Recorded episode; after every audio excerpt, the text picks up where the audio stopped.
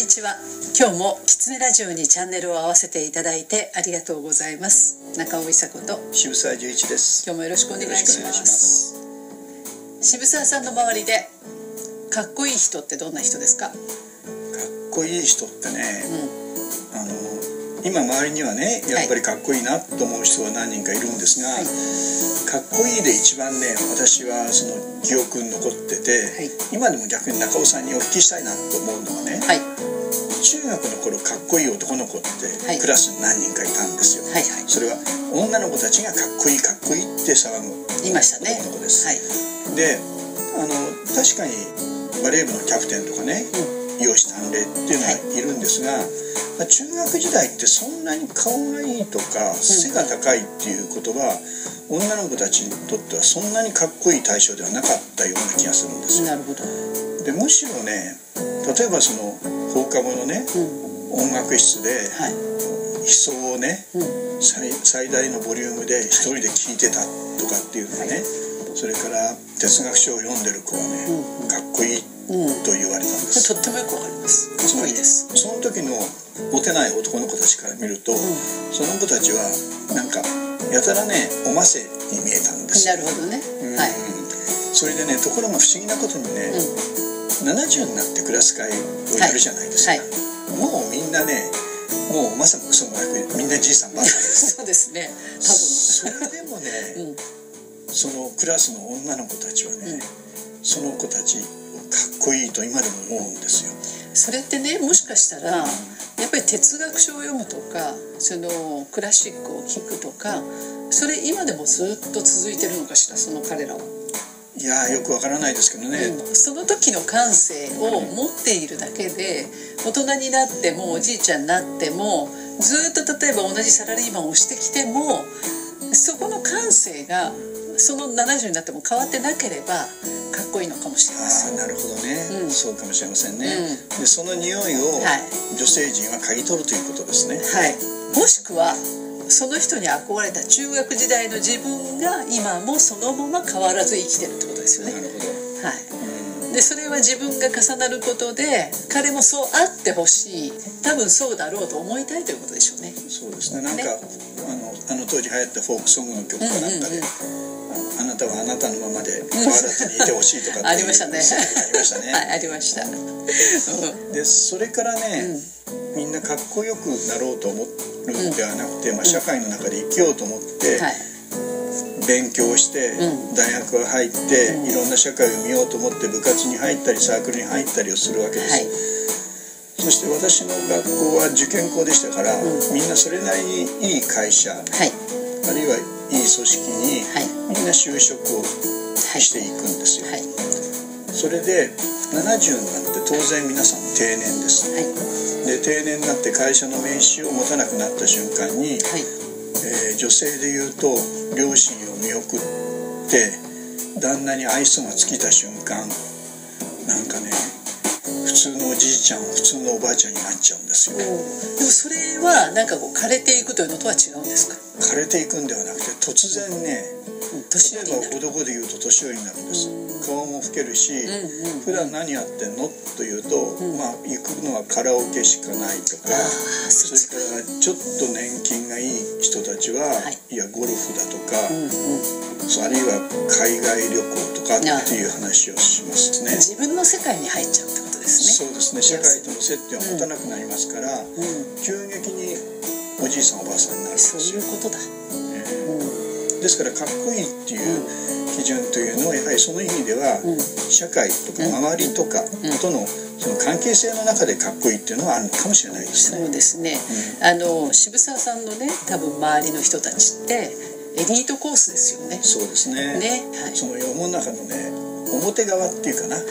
その表舞台でみんな活躍している人たち、そうなんでしょうね、でそれはね、その表舞台という、その例えばその会社の一流の社員というのは、会社がどこを目指しているかということに一番適応した人間が一番出世をしていきます、ですからその適応するものがなくなった瞬間に、自分は何をやっていいかもわからない、なおかつその時輝いていた表舞台の価値観というのは、必ずしも要するに他の会社よりも勝ち抜くという売り上げをさらに上げるということの価値観であって、世の中の人たちをみんな幸せにするんだという価値観ではないんですよ。なるほど。で、ところが、今のこの年になってかどうなのか分かりませんけど、未来を語るようになってくると、本当にこの社会が幸せな社会なのか、多分今の小学生や中学生たちが真剣に大人に問いたい、それでちゃんと答えてほしい、かっこいい大人でいてほしいと思うかっこよさではなかったということですよね。ねえ、そんな人たちほど答えてほしいんですけどね、残念ながら、そうではなかった。なるほど。で、そんなことではなく、もっと目の前にある人との競争、あるいは給料だとか、ということを一生懸命やってきたのが、人生を一生懸命生きるということになってしまってたということかもしれません。なるほどね。ただ私たちの時代がいい時代だなと思うのは、平均寿命が伸びたということなんですよ。それに気づいても、まだ30年40年あるかもしれないこれからね、これからできることがね、あるかもしれませんよね。もっと幸せな社会を作るために、働けることとか、頭のいい人たちですからね、そう一歩踏み出すということができるかもしれない、その勇気を持てる人はかっこいいでしょうね。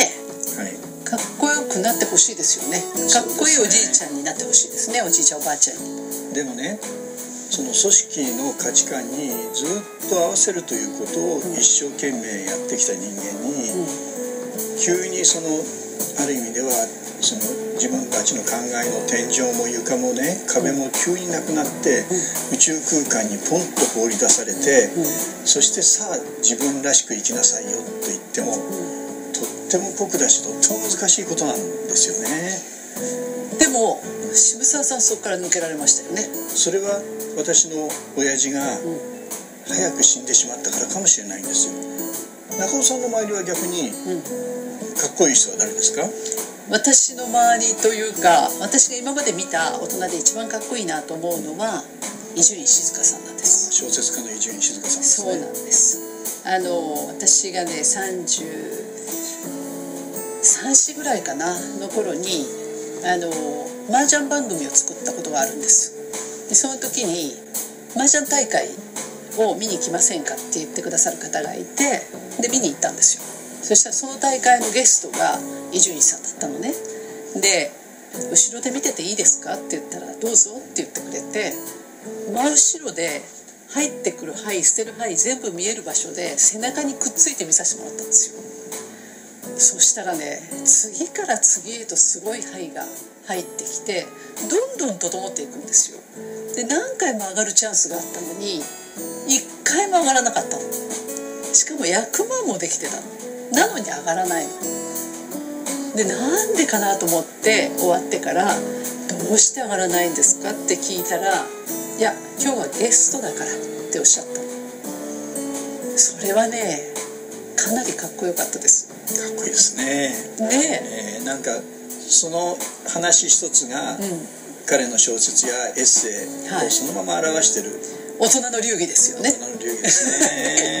ねそれがね、なんかね、なんかもうそれだけなんですよ。その後何もないし、その会話もそれだけなんですけど、なんかここの方が今までその人と接した時の距離感だとか、その気の使い方だとか、なんかいろんなことがこう見えた気がして、素敵だなと思いました。反対にかっこ悪い人ってどんな人ですか？はっきりしてますけど、鼻毛が出てる人です子供の頃からね、うちの家では鼻毛うるさかったんですよ。で、お父さんの誕生日だとか父の日といえば、うちのお姉ちゃんが鼻毛切りを買ってきてたの。私もその多分影響だと思いますけど、いやまだ私が40代で中尾さんに初めてね、お会いした頃だと思うんです。だから中尾さん、30代ぐらいかな。そうですね、30代代理店にいらっしゃって、で代理店のその採用試験でね、